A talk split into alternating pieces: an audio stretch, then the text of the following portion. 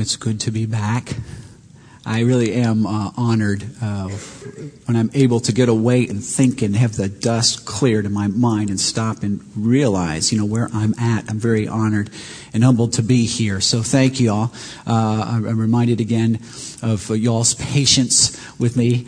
Thank you for that. But you know, a while back I was listening to a message by John Ortberg, and John shared some very uh, I thought interesting facts. I haven't checked these, so if these are wrong, these are his fault, okay? But let me share them with you. He said that in 1950, the average house size in America was 983 square feet, housing 3.37 people. In 2011, the average house size was 2,480 square feet, housing 2.7 people. So the number of people has shrunk. Meanwhile, our house size is doubled in a half.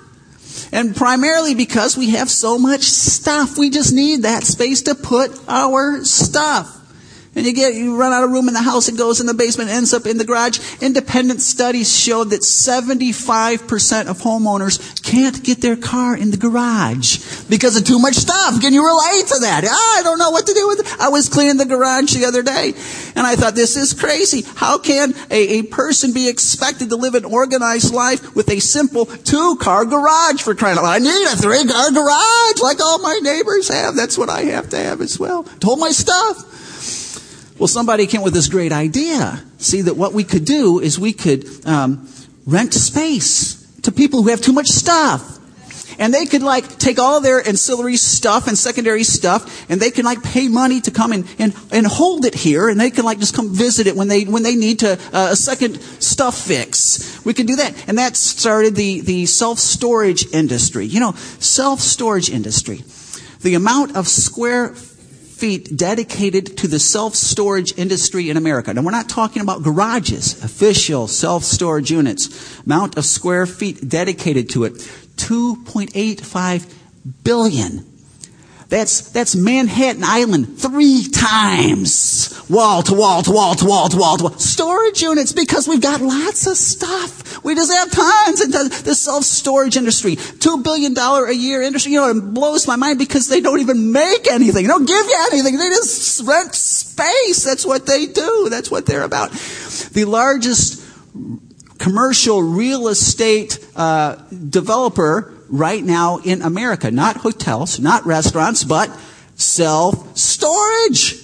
This has even started shows. A couple weeks ago, I, I, watched Storage Wars. Have you seen that? Storage Wars. You can, I guess these guys on auction, because, because see, if you get one of these little storage units, but you default in paying your rent, the guys who own all the little storage units get to keep your stuff.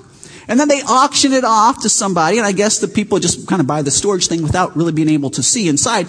And then the movie they go through, the show they go through, and whether or not they, they made a killing or, or not. And this blows my mind because not only are we captivated with accumulating stuff, we, we are entertained by accumulating stuff. This is what we, we, this is how we're entertained. People accumulating stuff. And so these guys rent it and then they sell it to someone else who's got to, after they bought it, who has to probably rent storage space to store the stuff as well. It's self-storage stuff. Now, problem with, with stuff is not only is it in our basement, it ends up in our garage, it ends up in our self-storage unit, but it ends up in our heart and it ends up in our soul and it begins to over, overflow.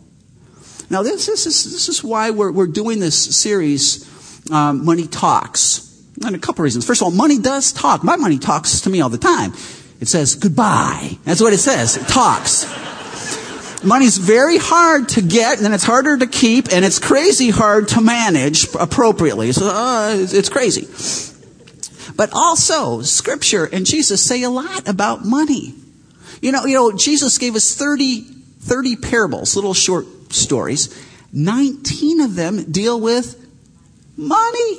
Two thirds of his little stories deal with money. Jesus spoke more about money than he did heaven, than he did hell, than he did prayer, than he did the Bible, than he did witnessing, than he did being good to your neighbor. Matter of fact, other than the kingdom of God, which was Jesus' primary message, he spoke more about money than anything else. And yet, you know, he never took an offering. He wasn't trying to get rich. Jesus lived in, in, in poverty and he was very content with that. So we've got to ask, well, what's he talking about? What's he, Jesus, the great economizer of words, what's he sharing all this time about money? Because Jesus knows that the, his number one competitor for the allegiance of our hearts is money. And if that's true in first century Palestine, without the marketers, without Amazon, without eBay, how much so for us today? You know, it's interesting. In Matthew chapter 6, Jesus says that, that no man can serve two masters. Either he's going to love the one and hate the other, or he's going to be devoted to the one and despise the other. You cannot serve God and money. There's this war going on in our heart for, for money. And what we want to do see, is we want to be able to serve Jesus in money, God in money, you know, kind of like Judas. Followed after Jesus, Judas did. He preached. Probably, I'm guessing he was a good, good preacher. He definitely had a gift of, of administration. Judas could have worked miracles. Judas followed after Jesus. He paid a price to follow after Jesus, but in his heart, money was there. And Jesus knows that sooner or later those two are going to come together. And they did for Judas, and he had to choose Jesus or money. He went with the money. Rich young ruler, same thing. Rich young ruler, neat guy. He, he came to Jesus. He sought out Jesus. He was a religious guy, the rich young ruler. And he knew the Bible because when Jesus said, Well, you need to do these things, he said, Yeah, I'm doing those. I, I know those commands. I've got them down. I'm doing them. I'm applying the Bible.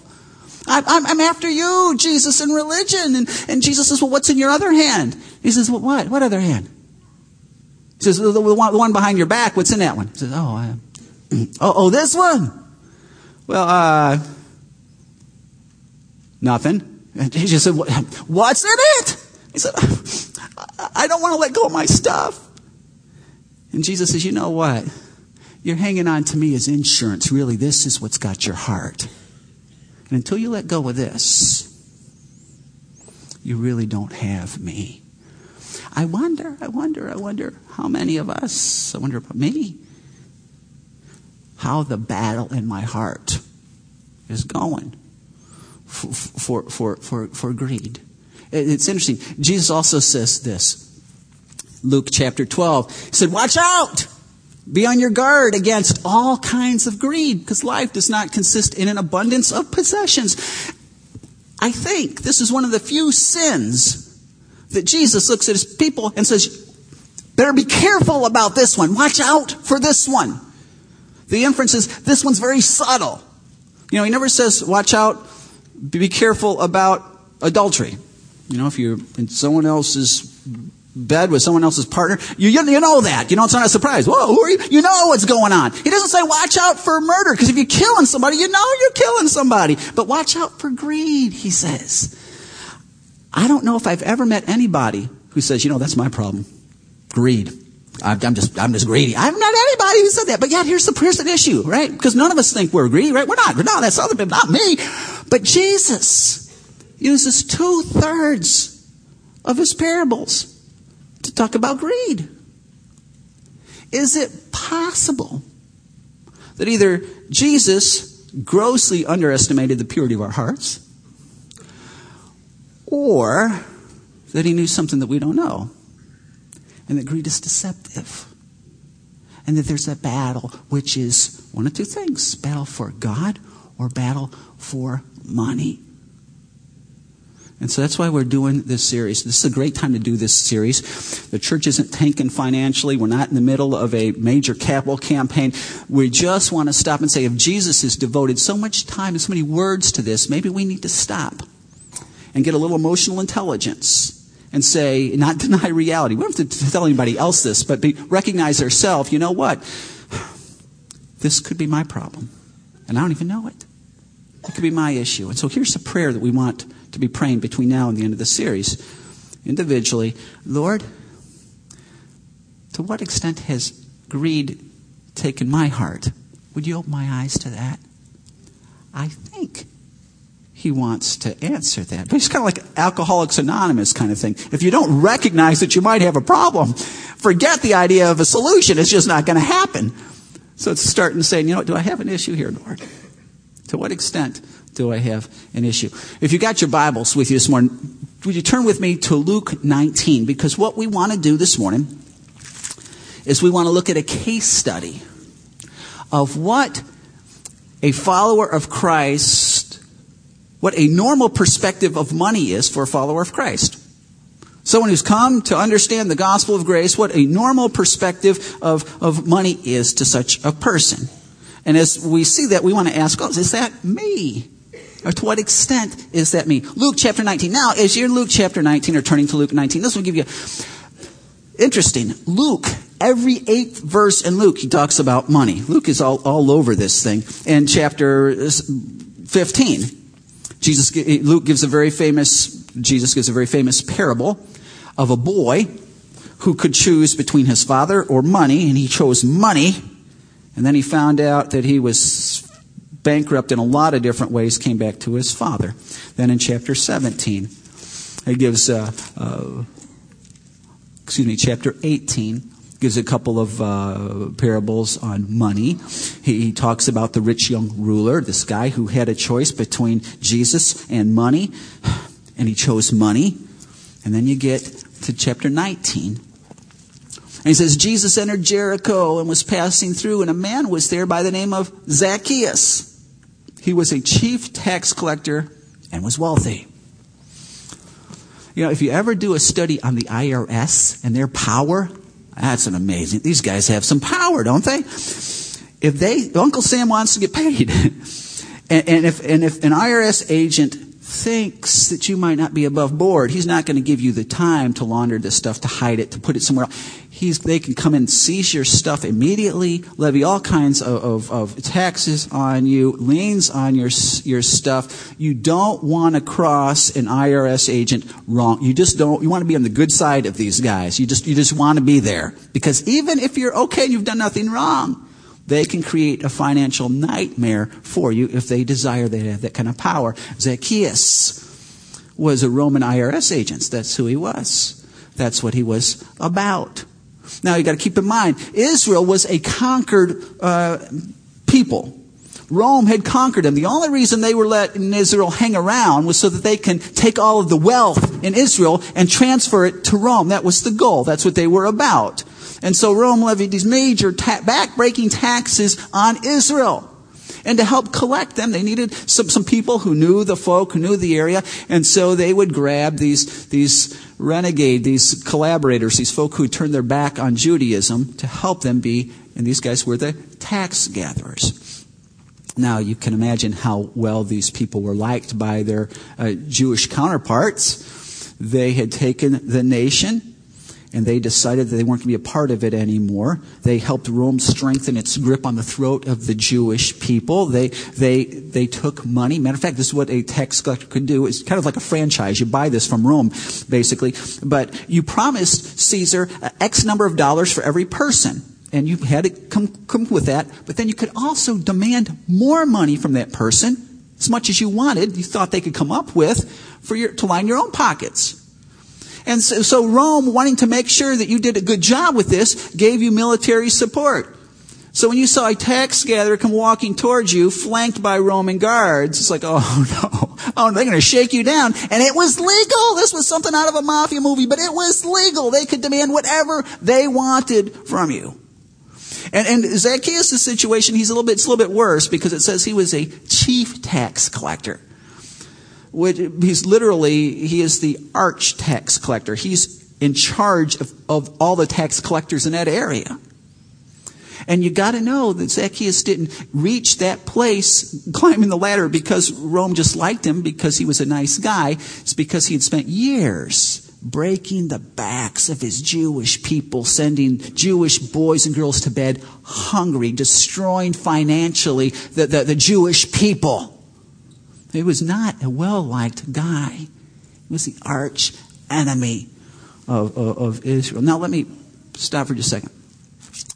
As we talk about this, we want to make sure in Scripture we cannot ever equate wealth with unrighteousness. I mean, you look at Abraham, look at David, look at Solomon, you want to go to the New Testament, that's fine. You look at Lydia, you look at Nicodemus, you look at Philemon. Wealth is never the issue.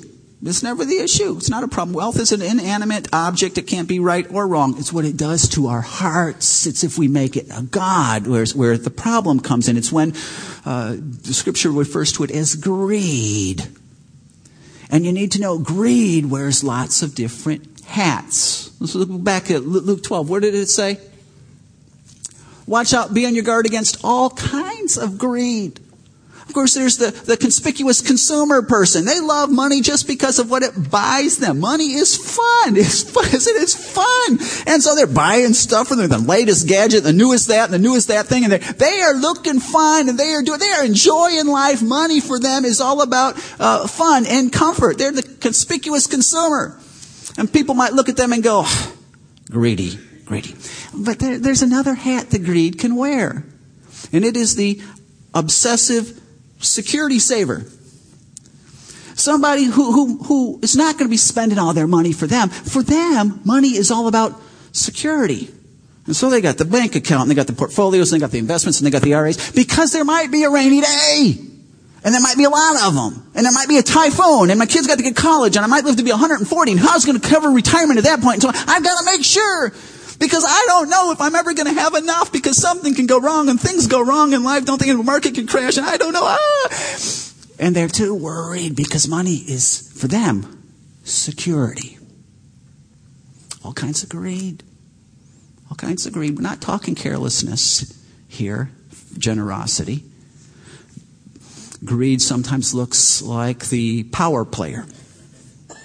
The power player, somebody who, well, they buy stuff and they save certainly, but money for them, for whatever psychological reason we could get into, um, is all about power. They are important as they are in control. And they use their money to influence and to be in charge and to be on top of things and to be in control because that, that, that sense of control for them. It's greed. Now, all three of those folk would look at each other and point the finger and say, greedy, greedy, not me, greedy, greedy, greedy. And maybe all of them give a little bit to, to church. You need to know that greed in Scripture has nothing to do with the size of your closet or, or the size of, of your, your IRA. It could. As if poor people can't be, be greedy. Greed is a obsessive anxiety over money. That's all I think about. I, I, worry about it all the, all the, all the time. I, I, I, I need it. I got to take care of it. All of my decisions are financial decisions. How much is this going to cost me? And, and is this going to be oh, okay? And how much will I make here? And every decision is a financial decision. Probably greed isn't real far away. Greed carries lots of hat, wears lots of hats. And Zacchaeus had made that battle raging. God had left a long time ago. Money was it. Greed, he, he traded Christ for cash and the deity for dollars.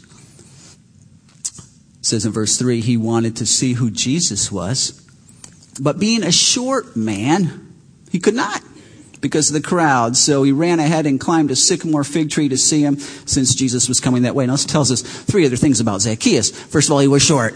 And I think what Luke's doing is he wants to explain to us how in the world Zacchaeus got up in a sycamore tree, why he's climbing a tree in the first place. Well, he went to the parade too late, and everyone's in front of him, and they're tall, and Zacchaeus is a short statured, he can't see over everybody. So he wanted to see Jesus, so he climbs this, this tree. Part of the reason we need to know, Zacchaeus was short. I wonder though if there's another reason. And if you grew up short, you know that it's difficult in a tall man's world to be short. Kids can be cruel. And no doubt Zacchaeus took his, his quota of, of, of, verbal jabbings. Finding friends who were loyal, eh, scarce. Finding people who were mocking, well, they were plentiful. And, and being the victim of a lot of, of verbal stonings, I just wonder, I wonder if partially Zacchaeus is, is saying, you know what? Let's see who amounts to nothing here. Yeah, yeah, people, you turn your back on me. I'm going to turn my back on the nation. I'll show you. I wonder. I wonder if that was part of Zacchaeus' driving force. Most driven people, there's something that's driving them. I wonder if that was Zacchaeus'. He was, he was driven.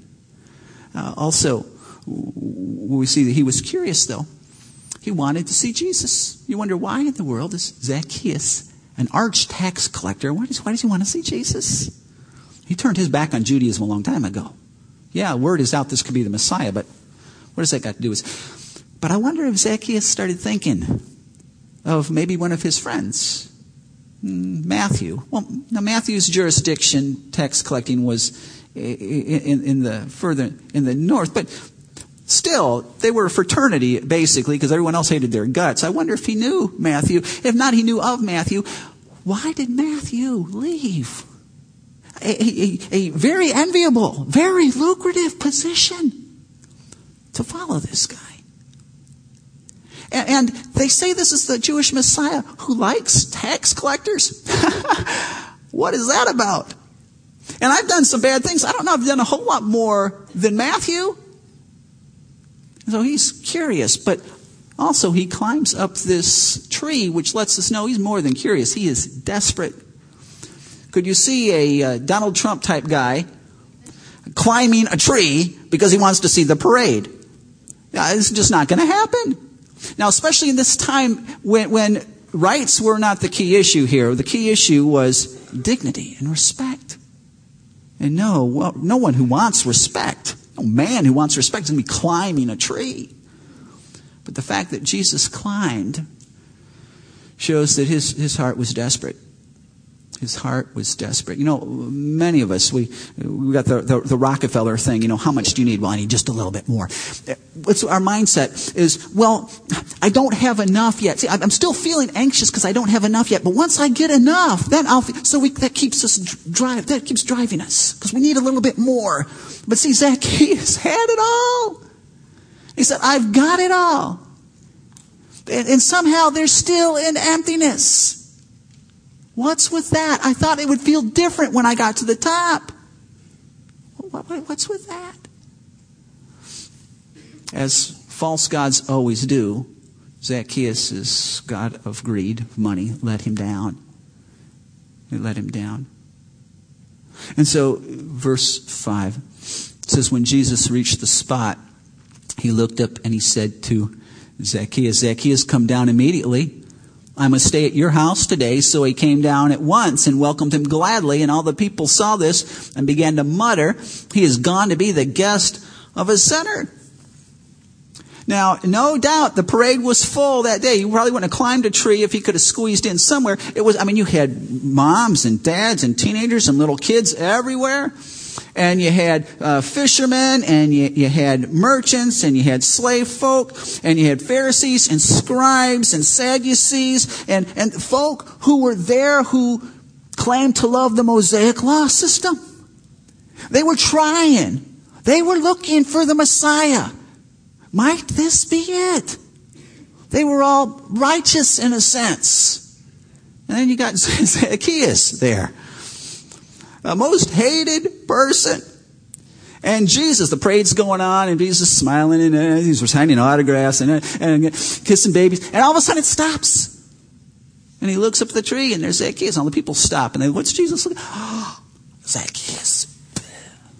They know Zacchaeus. Their kids have gone to Hungary because of Zacchaeus. Their kids didn't get bread so Zacchaeus could have another purple plush pillow. Because those rings on his, that's what cost their brother his, his life. You can imagine not a lot of feeling. And Zacchaeus is staring at Jesus. I don't know how far they are away, but, but staring at Jesus. And Zacchaeus knows that huh, I pretty much trampled underfoot the covenant. If this is the Messiah that the Old Testament speaks of, he probably realizes that I've thrown that away. I said I want nothing to do with it. I was going to side with Rome. And I, I, wonder if he recognizes that I have stolen and skimmed off the top and, and, and extorted and, and er, everything else and, and broke the backs of his people that he loves so much. I wonder if he knows that I, I did that. And Jesus looks up at, at Zacchaeus and begins to speak, and all the people wonder, what's, what's Jesus going to say now? And Jesus, though, looks beyond the gold rings and the purple, the nice clothes Jesus looks beyond. Jesus looks past the past. stuff that's going to have to be dealt with. Jesus will deal with it later on. But he looks past that. He sees the heart of a guy who's desperate. He recognizes that this guy has had an idol. He's had a, the, the battle for his heart was lost. But at that point, Zacchaeus has changed. And Jesus says the most remarkable thing Zacchaeus, come down. I want to hang out with you. I want to go to your house and hang out with you. Now, in their culture, going into someone's house, especially to eat, have a meal with, was a sign of deep friendship and loyalty. It's like we're best buddies. And the people were like, oh, what? And that's what they're saying. Are you serious? Does he know who he's going? What's going on? And Zacchaeus, the lights are starting to come on. Because he is the most unrighteous person in that whole crowd that day. No question. Most unrighteous person. And he thought he was looking for Jesus. Come to find out, Jesus was looking for him. And unless we get the story wrong here, Zacchaeus didn't ask Jesus in his life. Jesus asked Zacchaeus into his. And Zacchaeus is blown away with grace. What's this about, Lord? You know. Jesus says, Yeah, I know. I want, I want a relationship with you. And it's cool. Jesus didn't say, Fix things first, Zacchaeus, then we'll get a relationship together. Zacchaeus, go straighten stuff out. You owe a bunch of these folk here today an apology. You better, and then we'll come hang. I want a relationship with you now. What happens with Zacchaeus? This is cool. Once he experiences the grace of God, he understands what the gospel is all about here. So Zacchaeus stood up and he said to the Lord, Lord, look, here and now I give half of my possessions to the poor. I'm giving 50% away. And that's pretty, that's way more than what the Old Testament law required that he give away. He says, I'm giving 50% of them away. And then he says, and if I've cheated anybody, and I can see Jesus looking at him, if you've cheated anybody, well, okay, those I've cheated. I'm given four times. Now, the Old Testament law said if you stolen anything, restitution 20%. Zacchaeus is coming down with 300% restitution. And Jesus doesn't say, Whoa, Zacchaeus, you've been away from the law a long time, buddy. You don't understand the regulations. Calm down a little bit. Jesus lets him go. I can imagine Jesus, I can imagine Jesus is smiling and laughing with all of this. Uh, what happens is the God that was in Zacchaeus' heart has just been disposed. The Son of God stages an incredible coup. And Jesus frees one who's been captured by greed. Zacchaeus' allegiances have changed. You know, it's interesting when you look at what he says here. Don't, don't, don't throw this part out. He says, uh, salvation, Jesus said, salvation has come to this house because this man too is a son of Abraham. That's a huge line. Because the people the Jewish people, they were sons of Abraham, the promise of God. And, and, and they were, were, were, seeking to, to uh, live according to the promise. They were looking for God to, to bless uh, them because they were His children. Uh, a unique relationship with, with God. They were following the Mosaic Law. They were in the land that God Himself had given. They were children of, of Abraham.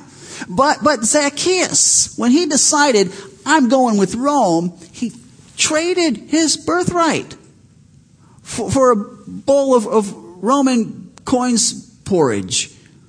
And he, he said, I'm done with this. I don't need it anymore. And basically, he was cutting off his Judaism. I'm done with it. And so for Jesus to look at him and say, this guy's a son of Abraham, people would like, oh, do you have a clue what he's done? And Jesus oh, I know his heart. He's got a heart of faith like Abraham. The battle that's been raging. Greed, money's not a part. It's not on that throne anymore. Now it's interesting what Jesus says here. Jesus doesn't say, Zacchaeus, those are some cool promises and all. I know it's a bit of an emotional time and people tend to overpromise when they're emotional. God, it, Zacchaeus. If you do this though, then salvation will come to your home. Doesn't say that. Salvation has come the, the, the, the generosity is a normal response to one who's come to understand the grace of Christ. It's a normal, normal, normal response. Also, notice Jesus doesn't say, What does Jesus see to make him say salvation has come to his home? Does he say, Zacchaeus, you got a pretty cool, pretty orthodox doctrinal statement. I can see you. You understand your eschatology pretty good. And you've got this pneumatology. You've got the Holy Spirit thing all down. And you've got a great doctrinal statement. Salvation has come to this house. He doesn't say, Zacchaeus, you know, you've been serving my church for a lot of years. Zacchaeus, salvation has come to this house. Zacchaeus, you're just kind to your neighbors. Zacchaeus, salvation has come to this house. Nothing wrong with those things. Matter of fact, we need all of those things. We've got to have orthodoxy and, and serving. It has to be there. But can you hold a great doctrinal statement and money at the same time. Oh, yeah, oh, yeah, oh, yeah. The number one competitor for our hearts is money. And when Jesus saw his generosity, he knew heart's been changed. His heart's been changed. One day, Old Testament, God came to his people, who he has shown his grace to over and over and over. And they, they definitely folk who should have known about his grace but they forgot. Easy to do in this world. It's just easy to, to, to forget. Now, let me back up for just a second and say a couple things. First of all, um, God does not need your money to support his work. And, you know, it's like, well, you know what? God's really not in the driver's seat. I am. And if I give some money, we'll see what God can do. And if I don't, then God's just not going to be able to work. And God's saying, oh, come on, please, when you I got some stuff I want to do, but if you don't give me the money, I get, we do not support God's work. God does not need your money, He doesn't need a penny of it. God invites you to share in His work. God doesn't need our money. God doesn't need us to be generous. We need to be generous because this battle that's going on in our heart. That is, we're generous. The, the money grip loosens and God grip strengthens. Uh, so God comes to His people in Malachi chapter 3. And he says this. He says, Will a man rob God, yet you rob me? But you ask, well, how do we rob you? How does someone rob God for crying out loud? In tithes and offerings, you're under a curse, the whole nation of you, because you're robbing me. Bring the whole tithe into the storehouse that there may be food in my house. Test me in this, says the Lord Almighty, and see if I will not throw open the floodgates of heaven and pour out so much blessing that you'll not have enough room for it. In Malachi's day, it's not really far from our day. There are people who are doing very well, who are saying, you know what, Lord, I mean, I could tithe when I made a dollar. It's a dime. What's it? But I'm making $150,000 a year. I can't tithe 15000 Are you serious? I'm not going to get legalistic about this, all right? You know what? I mean, that's, that's Old Testament law, God. And he's saying, well, hang on, uh, Malachi's day. You guys are under Old Testament law. Come on, pony up. And, oh, you know what, Lord, I'm looking to grace. Plus, those guys might not be able to really take care of it well, and I think I can steward it better. And I don't know if I can let, that's a lot of cabbage. And then there were people, Malachi's day like today, hmm, not going so well. And they'd say, you know, God, you know my heart. You know, I really want to. But we never really recovered from that captivity thing, you know? I mean, the recession is still, it's, it's digging in. And uh, I'm having a hard time getting a job, and I might be uh, you know, laid off one day, and the clouds are coming in. It looks like lots of rain down the road, and I just have to be prepared. And I know you understand, God, because, I mean, you don't need my money anyway, God. And, uh, and, and God says, Will you test me in this? He said, he said he, Scripture, God says, as far as wealth, make money. Make lots of it. The more the merrier. Go for it. That's fine. Just be ethical about it. Don't throw anyone under the bus. Nothing shady. Just be, just do it right. Don't, don't do anything stupid. Be wise with it. No crazy destructive debt. And honor me because it will take over your heart in a second. And God's people decided, no, they weren't going to honor him. Battle's raging. And it's going to probably rage, y'all, until we see him face to face. How are you doing with it? Let's, let's turn our attention to the screen and see how one of our, one of our own congregants dealt with this.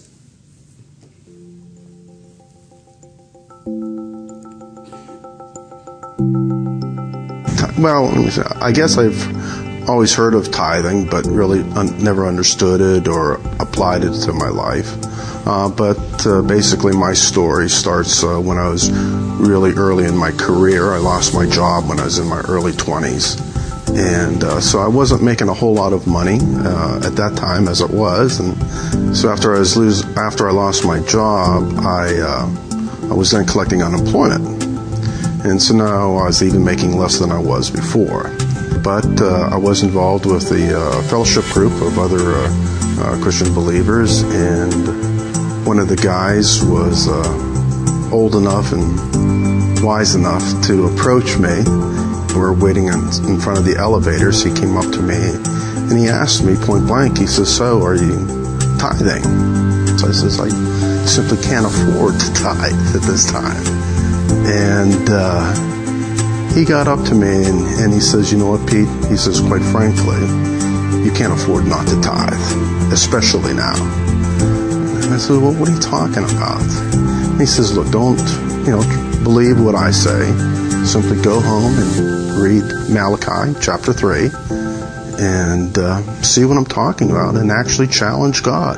Put him to the test. He's, he's made promises, he's made a request, he's made a command uh, reluctantly, I did go home and uh, I did pick up the book of uh, Malachi and from the Bible and, and I studied it. And uh, to be honest with you, re- reluctantly at first, um, um, I did start to tithe. I, I, obviously, I don't believe it was coincidence that very, very shortly thereafter, it's just a matter of, of weeks, if that, um, I got a really good job offer with another company. I knew he was always faithful, but he was specifically faithful in that area of my life. I know that he's not interested in how much you give uh, of your money. I think he's really interested in how much you're willing to give of your heart and your obedience to him. And uh, I don't know, you know, uh, what tomorrow may bring. You know, there may be challenges uh, that that I don't know what will happen. And I pray that I'll have the uh, faith, you know, and trust, you know, that, that Job would have. You know, even in the bad times, still bless, you know, to bless his names. And good times, bless his name.